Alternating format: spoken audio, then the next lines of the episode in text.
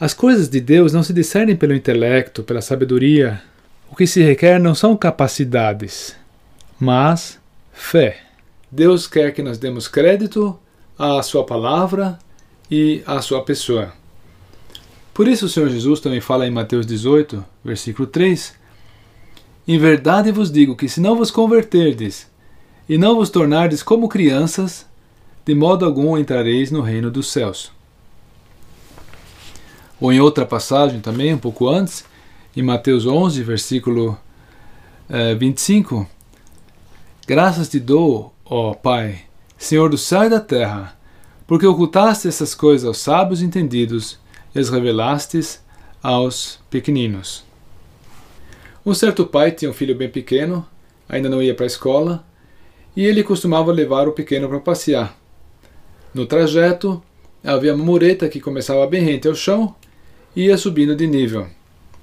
O pequeno gostava de subir aquela mureta só que quando chegava a uma certa altura, ele sentia a insegurança da altura e não tinha mais coragem de voltar para trás. E ele então pedia para o pai que o ajudasse.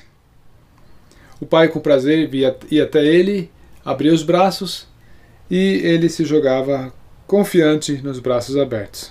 Porém, os anos foram passando, o menino entrou na escola e, certo dia, numa repetição daquele trajeto, a cena se repetiu e o menino subiu sobre o muro. Porém, quando chegou naquela dada altura, o pai novamente abriu os braços e o filho não pulou. Ele hesitou. Ele agora tinha mais capacidade para raciocinar e já era mais independente. Ele viu o perigo, sim.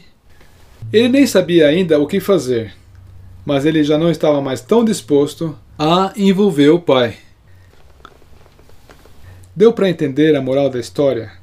O Senhor Jesus quer que nos tornemos como crianças. Ele está nos convidando para confiar totalmente em Deus quanto ao que ele fala em Sua palavra. Queira Deus que nós possamos aprender essa lição, de confiar cada vez mais nele e deixar tudo ao encargo dos seus braços. Muitas vezes nós temos nossos próprios raciocínios, nossas ponderações, que mais atrapalham do que ajudam uma plena confiança em Deus. O que mais nós podemos aprender de uma criança? Uma criança ela é muito dependente. Ela ainda não tem autonomia, ela não consegue sobreviver sem a provisão dos pais ou de outras pessoas. E Jesus Cristo nos convida para vivermos em plena comunhão com Ele, em total dependência dele.